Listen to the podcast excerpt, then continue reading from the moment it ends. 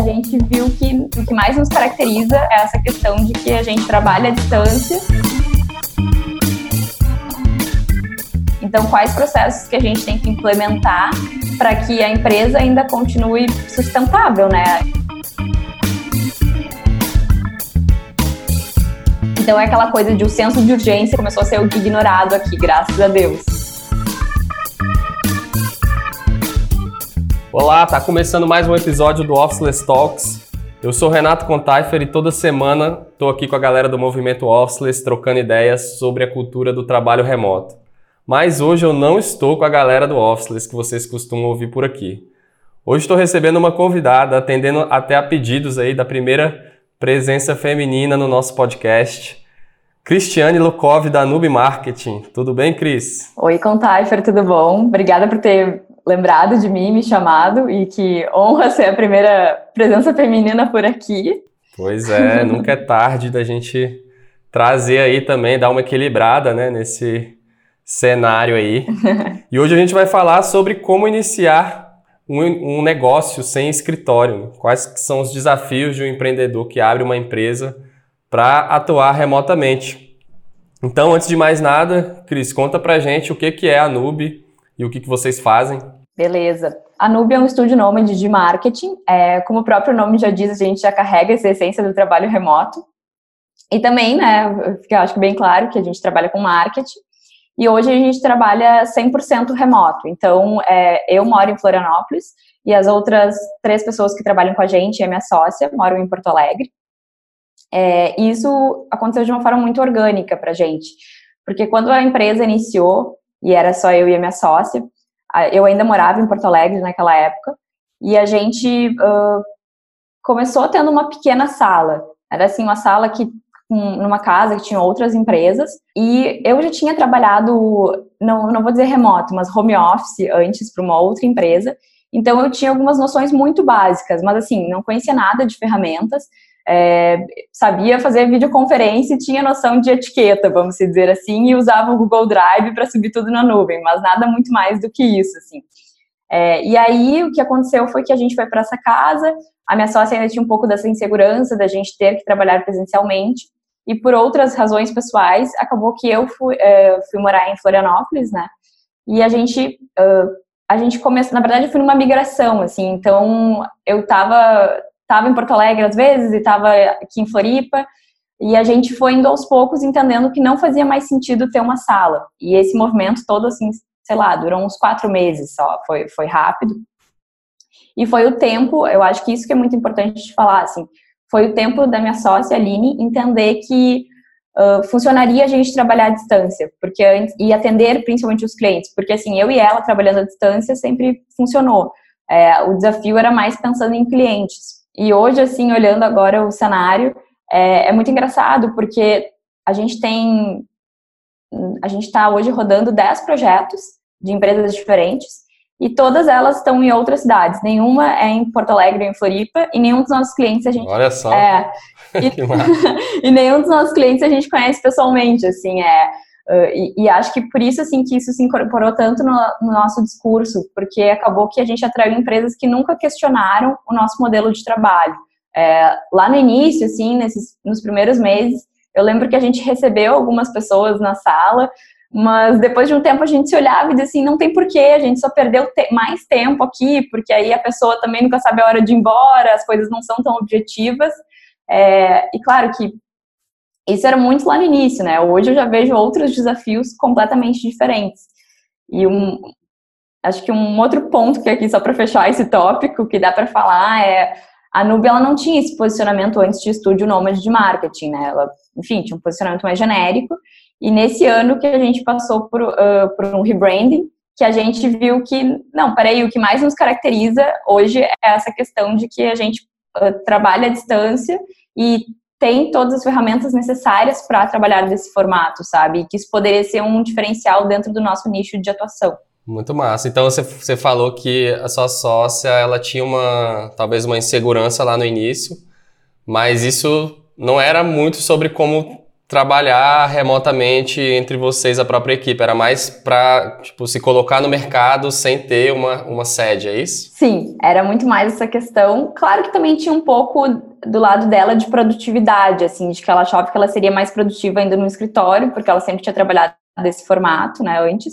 É, mas tinha muito essa coisa do posicionamento de ah, quando alguém vem nos procurar, a gente tem que falar onde a gente fica, nossa sede, sabe? É, porque, porque se a gente falasse que a gente eram, uh, sei lá, duas meninas que trabalhavam de casa ou de qualquer outro lugar, isso passaria menos credibilidade como empresa. E como é que foi para conseguir os primeiros clientes né, dentro desse cenário aí? Vocês já traba trabalhavam como freelancer, alguma coisa do tipo, ou vocês começaram realmente do zero, empreendendo já na Nube? A gente, eu, eu sempre trabalhei em empresa antes, a Aline também. É, então, quando a gente saiu, foi muito porque a gente tinha conhecimentos complementares, assim, foi abrir empresa. E foi muito, uh, a gente em nenhum momento, eu pelo menos nunca fiz uh, freela antes, é, e foi muito de oportunidade, assim, depois que surgiu um cliente, a gente foi ganhando uh, reputação com isso e foram vindo outros, né. Uh, inclusive, hoje, eu acho que que muito do que aparece e que eu já ouvi esse feedback algumas vezes é que a gente tem processo para trabalhar à distância. Então isso se tornou um diferencial e traz mais transparência para os clientes, sabe? Sim. Você falou que vocês já é, os clientes que vocês trabalham já geralmente são pessoas ou empresas que já estão tranquilas assim com essa com esse formato, com essa mentalidade. Você enxerga alguma coisa em comum, algum padrão em comum entre essas empresas, assim? Sim, tem alguns padrões, assim, eu acho. É, a maioria dos nossos clientes estão, estão ligados para alguma área de inovação. É, acho que tem um ou dois que não são tão voltados para isso, mas esses que não são, eles uh, passaram por um movimento interno de descentralizar as sedes da empresa. Então, sei lá, tem alguns sócios que estão morando na Europa, outros estão no Rio, outros estão em São Paulo, outros estão Uh, tem um que fica em Porto Alegre, é, e aí eles estavam passando por esse movimento. Então, então acabou que, ok, estamos compreendendo a forma como vocês no UB trabalham também, sabe? É, acho que nem todos, assim, têm, uh, conhecem todos os processos de trabalhar à distância, né? Mas a, a, gente também vai ensinando algumas coisas, eu não sei se eles aplicam tudo na empresa deles, vamos dizer assim, né, de uma certa forma, mas uh, eu acho que o que mais um ponto aqui que eu acho que vocês falam muito no Office e que tem muito a ver aqui é a questão da confiança. Eu vejo que dentro da equipe deles, por mais que eles possam ainda trabalhar presencialmente, eles têm muito mais liberdade. Assim, eu vejo eles comentando sobre, ah, aqui não tem horário para tu entrar, para bater ponto, tu pode trabalhar um pouco de algum lugar de manhã e de tarde vir para a empresa.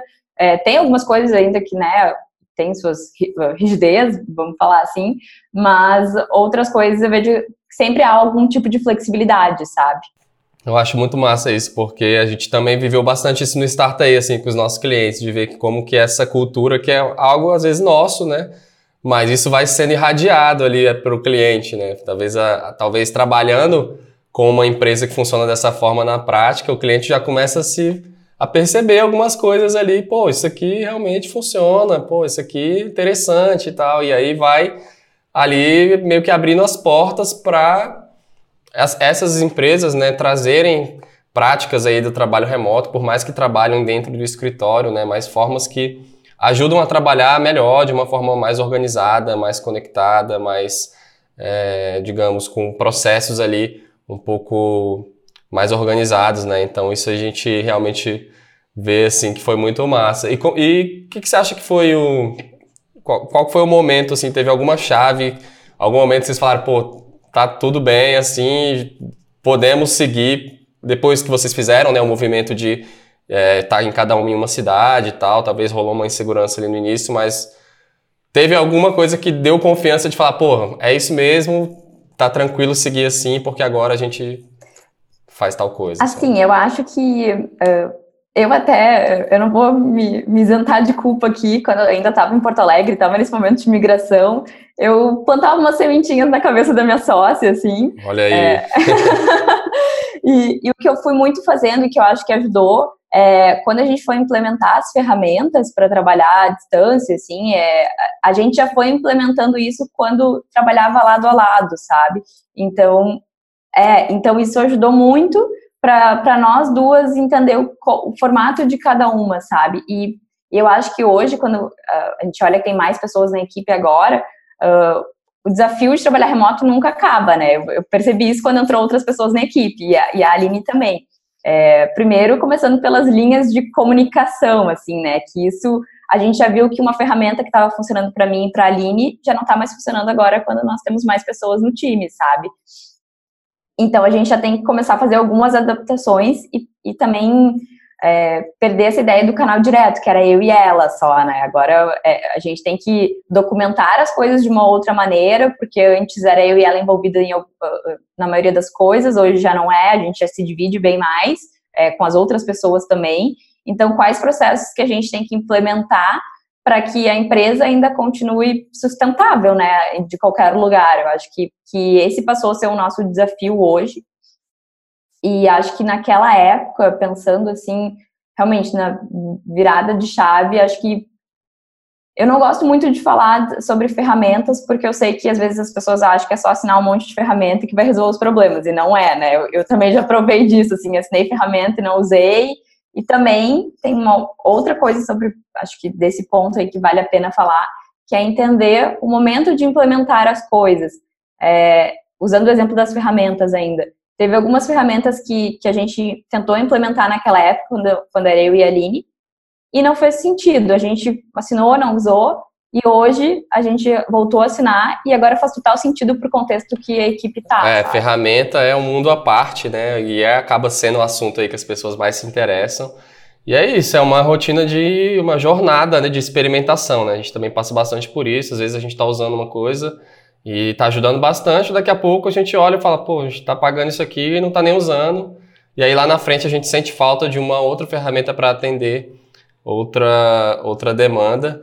Mas você, você comentou aí, né, que eu acho que também é um cenário muito comum, né, onde as pessoas ali, talvez os sócios já estão acostumados ali a trabalhar, já tem seus processos de comunicação, mas aí a partir do momento que você vai colocar alguém novo para dentro, aí talvez você, não, peraí, agora.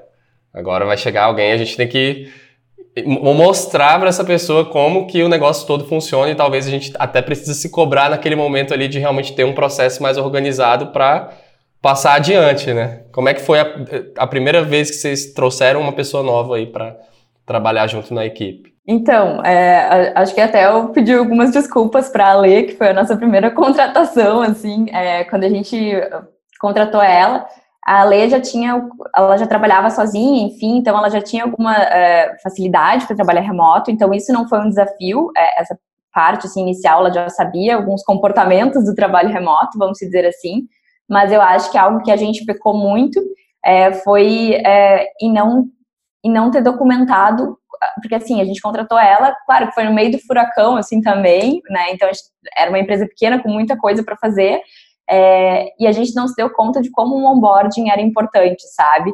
A gente acabou fazendo muito com ela, a gente acabou fazendo muito, assim, no, no boca a boca, e até, até algumas coisas simples, assim, ah, organização de arquivos. A gente tem um tipo de nomenclatura.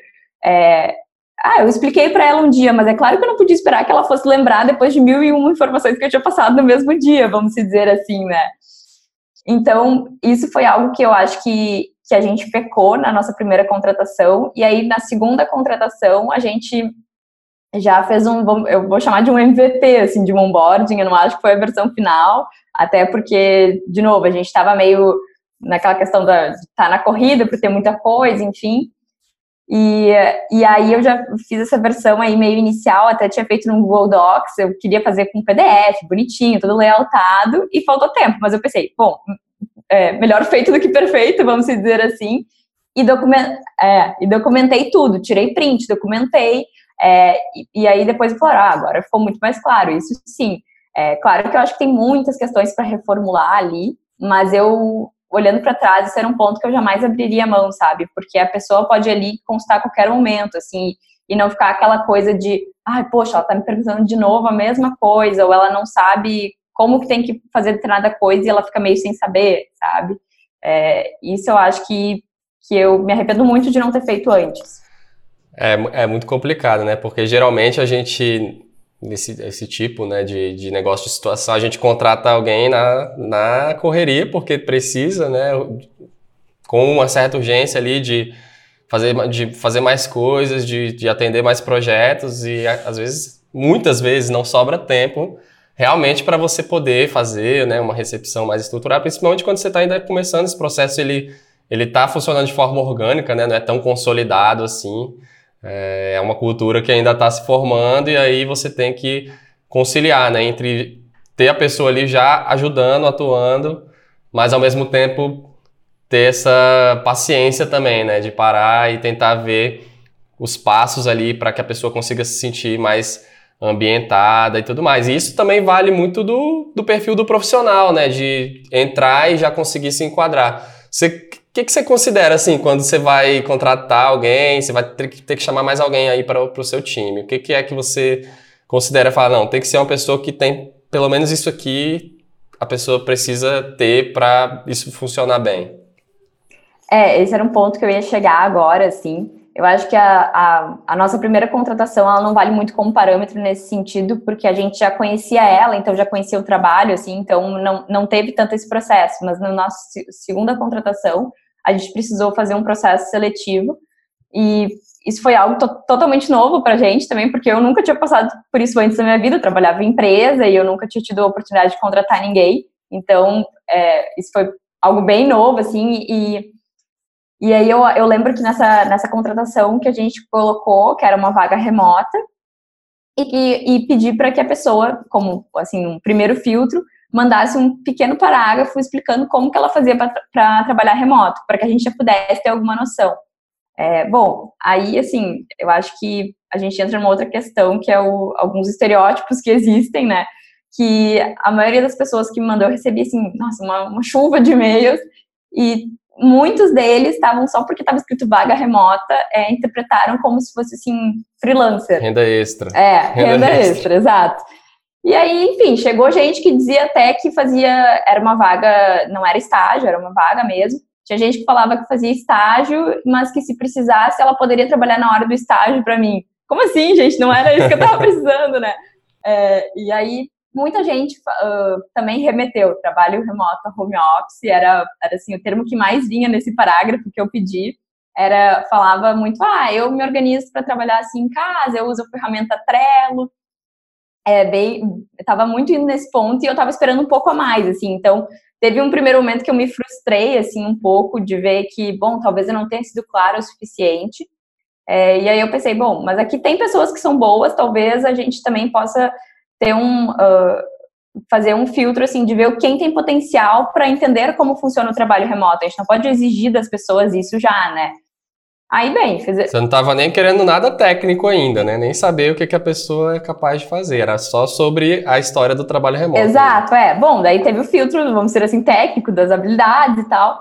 E aí a gente pensou, bom, uh, acho que dentro das, das próprias habilidades também tem que ter a habilidade de ver como que a pessoa se é, se comporta num vídeo, assim, até nessa questão de etiqueta, porque a gente vai falar com o cliente, a gente leva a sério, assim, sabe? Eu, por exemplo, eu tô aqui, eu montei um escritório em casa, sabe? Eu não trabalho sempre eu de qualquer lugar aqui, hoje vou trabalhar da cama, não, não funciona assim, né?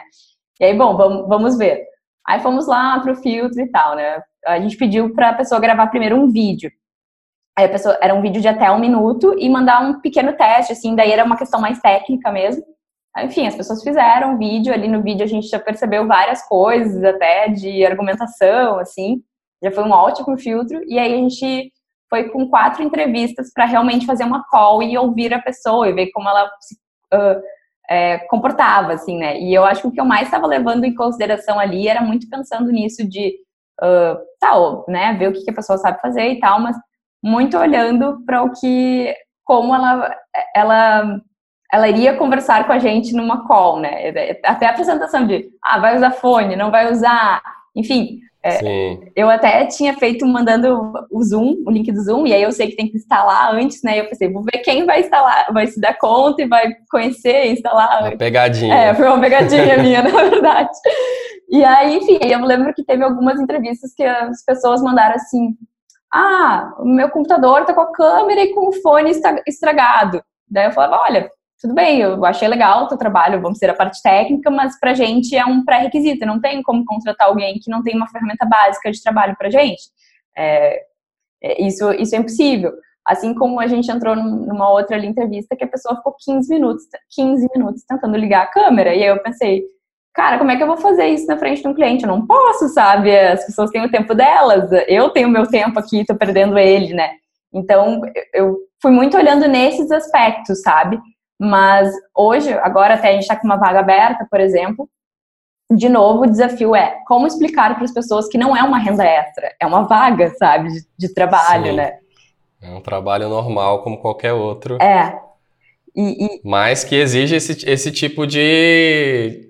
Não sei se habilidades ou cuidados a mais, né? Que realmente o trabalho remoto exige para você conseguir passar profissionalismo, porque você pode sim conseguir trabalhar remotamente ali, você pode trabalhar, é, se falar com a câmera desligada, você pode tem várias coisas que, né, em tese você até pode fazer, mas se a gente está falando em uma empresa que não tem realmente um escritório e que está se posicionando no mercado dessa forma, então precisa passar né, esse, esse profissionalismo remotamente e tem talvez né, esses pré-requisitos básicos então você que está escutando aí, se está se programando para aplicar para uma vaga remota, preste sempre atenção nesses pequenos detalhes aí, no lugar que você vai aparecer, se tem um lugar barulhento, utilize seu fone de ouvido, entre com a câmera ligada, porque tudo isso para a gente acaba sendo básico, né? Mas talvez algumas pessoas não percebam o tanto que isso importa no, nesse ambiente remoto, né? É, e eu acho que assim, nem, nem tem como julgar, sabe? Porque eu penso, na época que eu não tinha conhecimento sobre como funcionava o trabalho remoto,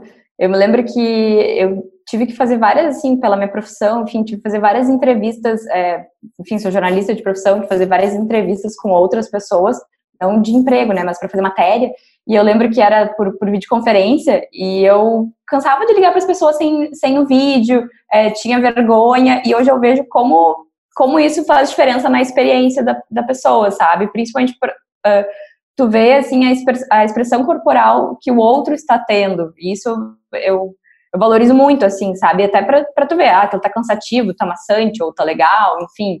E, e tem um outro ponto aqui que eu acho ainda para fechar esse tópico das vagas, né? É, que as, além de as pessoas verem como renda extra, tem uma questão da empresa, assim, é, a gente, pelo nosso modelo de trabalho e as coisas que a gente entrega para os nossos clientes, a gente não tem como não trabalhar em horário comercial, sabe? Acaba que a gente é muito procurada. Então, assim, claro, tem flexibilidade de horários. Eu não fico cuidando se as pessoas da minha equipe entraram às nove ou às oito e meia. Para mim, tanto faz. É, a gente tem um combinado que a gente, é, preferencialmente, estar online das nove às dezoito, mas tudo bem se você tiver que sair, se você tiver que fazer outra coisa, se você entrar antes. Eu, por exemplo, costumo trabalhar bem mais cedo do que as outras pessoas. E acabo que, que às vezes sai um pouco mais cedo em razão disso. É, mas quando a gente coloca ali flexibilidade de horários, não é que tu vai poder trabalhar da meia-noite às seis, mas é que tu não vai precisar ficar cumprindo um cartão ponto ali pra, pra gente, entende? Sim, é, tem uma sutileza nisso é, aí. Né? E, tem, e tem muita gente que veio atrás das vagas e não percebeu essa sutileza. E aí a pessoa ficava até meio assim, uh, braba com a gente porque parecia que a gente tinha feito uma propaganda falsa e não, e não é essa. Aham. Só que assim, tem empresas que, ok, que funciona, que um da equipe vai trabalhar de madrugada e outro vai trabalhar de dia, e assim como a gente, acontece isso eventualmente. É, a Aline, minha sócia, trabalha muito à noite e eu detesto trabalhar à noite, assim. É, mas ela também sabe que, que ela tem que estar online em algum horário comercial, porque senão não vai funcionar. E isso é pela nossa empresa, né? É, isso aí é, é muito importante ser dito, né? Porque a gente fala em horário flexível, pode soar dessa forma. Não, horário flexível, então eu escolho quando eu vou trabalhar, o horário que eu vou trabalhar, não importa. Só que se a gente está falando de um trabalho colaborativo e principalmente atendimento, né, cliente e tudo mais, é razoável imaginar que você vai precisar estar disponível em alguns momentos junto com as outras pessoas, né? Então, é, realmente, assim, às vezes são coisas que para quem já trabalha remotamente, já está acostumado com esse modelo, são coisas que podem ser mais óbvias, mas é sempre importante deixar tudo muito bem esclarecido, né? Para que você também é, atraia pessoas que estão buscando o que vocês também estão buscando nessa parceria, né? E tudo mais. E vocês, como é que é? Vocês se encontram às vezes pessoalmente para trabalhar? Como é que como é que funciona isso? Ou vocês nunca se vê ou tem alguém que você nunca viu, que trabalha com você, que você nunca encontrou pessoalmente? Como é que funciona essa parte aí offline do negócio? Então, eu acho que tem um ponto antes que é legal de falar, que é que a gente, o remoto também moldou um pouco a nossa cultura de empresa, né? Então, a gente tem, falando do mundo digital ainda, é, toda sexta-feira a gente tem uma call marcada em que a gente, a gente trabalha por semanas. Então, que a gente alinha o que, que vai acontecer na próxima semana, atrás, enfim, vamos ser assim, a central de reclamações também, né? Tudo acontece naquele momento. E é um horário que a gente nunca muda.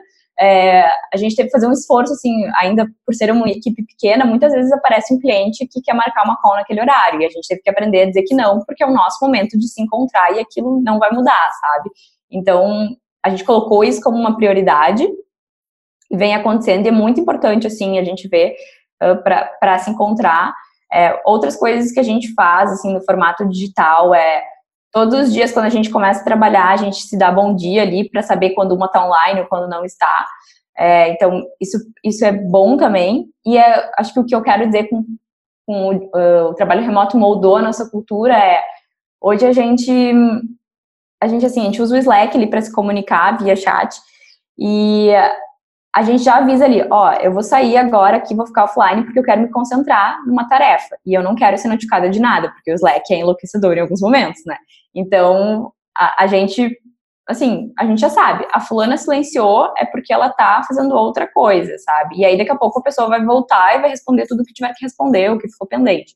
Então, isso, é, assim, é, sem problemas pra gente. Tinha uma época ali antes que a gente estava ficando ausente e não estava se avisando, e aí, como o trabalho de uma depende muito da outra, a pessoa não sabia o que estava acontecendo e tal, então agora a gente tornou isso mais transparente, assim, na comunicação diária, porque se a pessoa quiser ver a pauta da outra, ela consegue ver nas outras ferramentas que a gente usa, mas assim, para dúvidas mais pontuais, sabe? Então é aquela coisa de o senso de urgência, ele foi começou a ser ignorado aqui, graças a Deus, porque a gente estava ficando meio maluca em alguns momentos. E aí, agora respondendo do, do offline, assim, é, o que que acontece, né? A gente, as outras meninas estão em Porto Alegre, só eu estou em Floripa.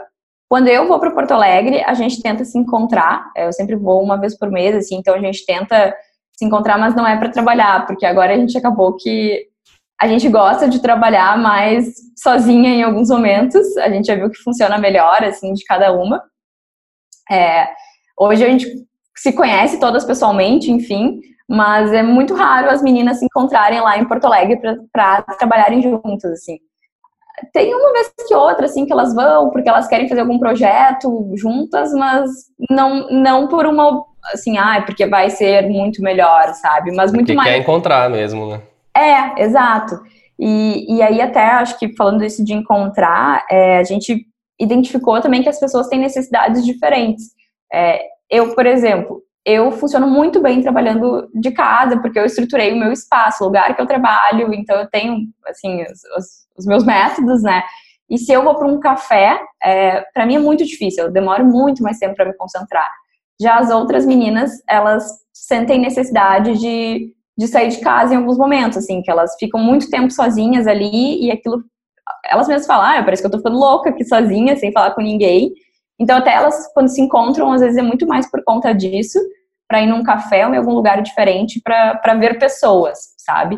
É, e a gente até agora está estudando a possibilidade de uh, de ter um, é, vamos dizer assim, não vai ser uma obrigação, mas ter um, sei lá, uma contratação num coworking em Porto Alegre com algumas horas disponíveis para que a pessoa possa ir uma ou duas vezes na semana, né? A gente está vendo, avaliando quanto seria de custo, mas justamente pensando muito mais nesse bem-estar, assim, sabe? É, como eu falei, para mim eu não vejo essa necessidade, mas eu já entendi que outras pessoas é muito importante, sabe? É, daí, daí o, o perigo, né, da história do home office, né? Porque para algumas pessoas o home office pode ser desesperador. Você pode, muito em breve, você vai estar tá odiando a sua casa, talvez, da mesma forma como você odiaria estar tá no, preso no escritório, né? Então, é muito legal essa visão de ter essa esse cuidado, né, de dar a liberdade das pessoas escolherem o local onde naquele momento vai fazer mais sentido por por algum motivo. Então, muito, muito massa. Não, e até isso que tu tava falando, né, de, enfim, da, de odiar a casa ou não,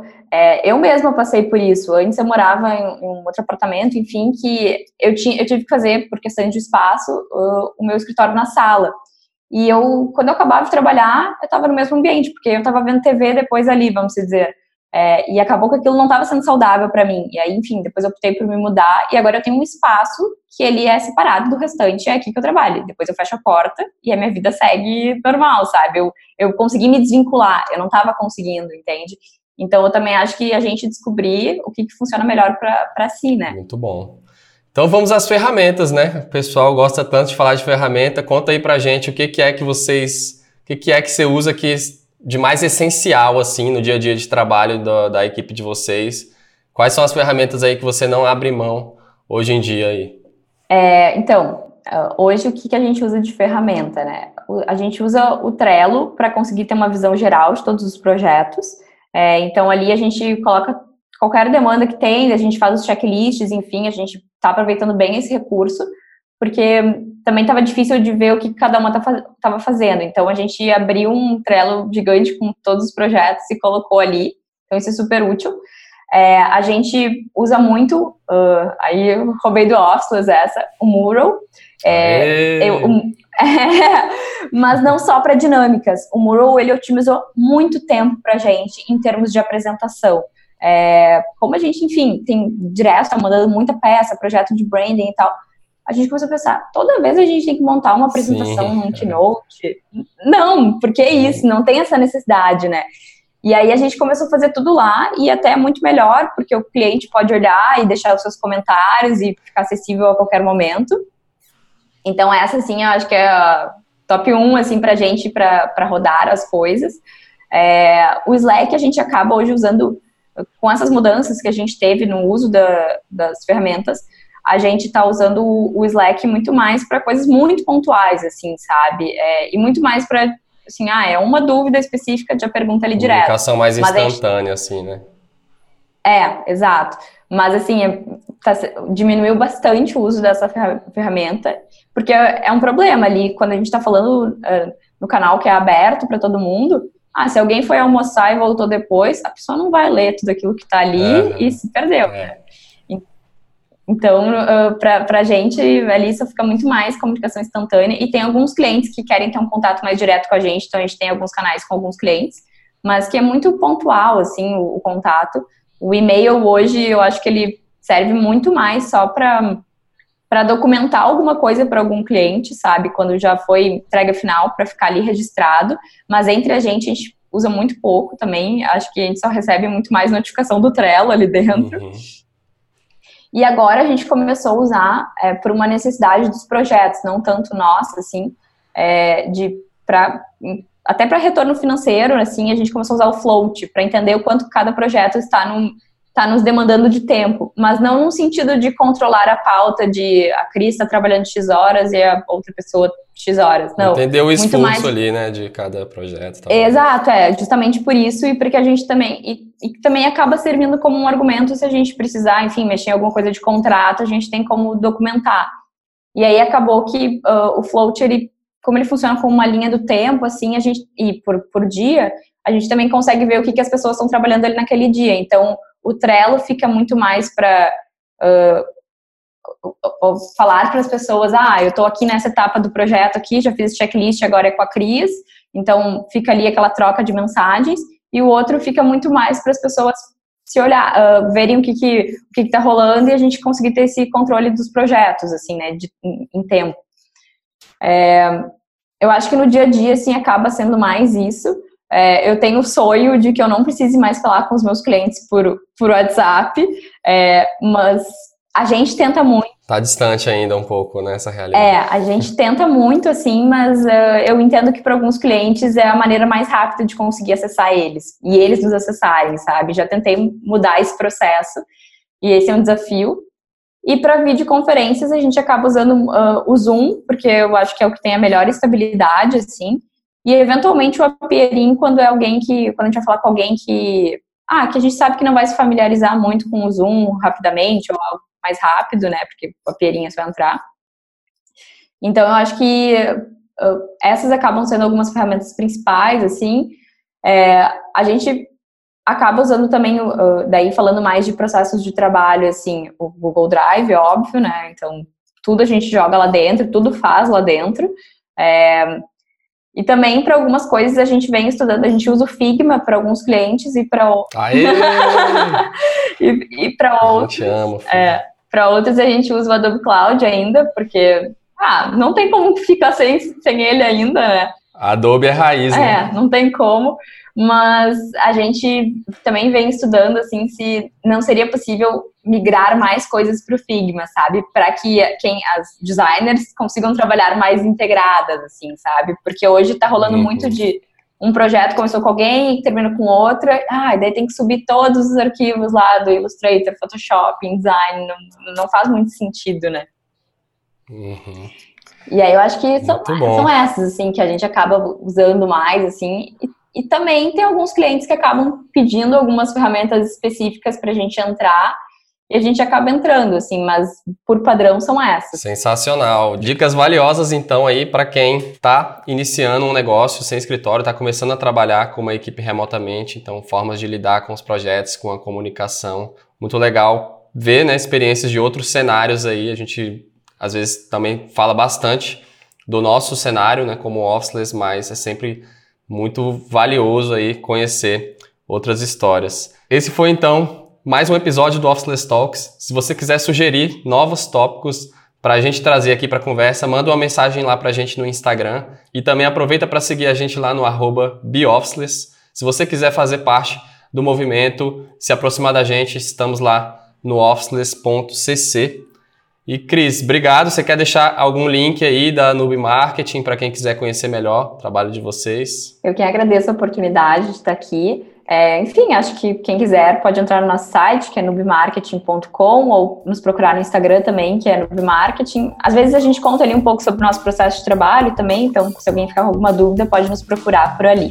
Maravilha! Semana que vem estamos de volta, gente. De novo aí com os nossos residentes, mas sempre bom receber convidados. Obrigado, Cris. A Aline acabou que escapou dessa aí, né? é. Mas quem sabe na próxima ela aparece também para bater esse papo com a gente. Valeu. Valeu. Tchau, tchau. Tchau, tchau.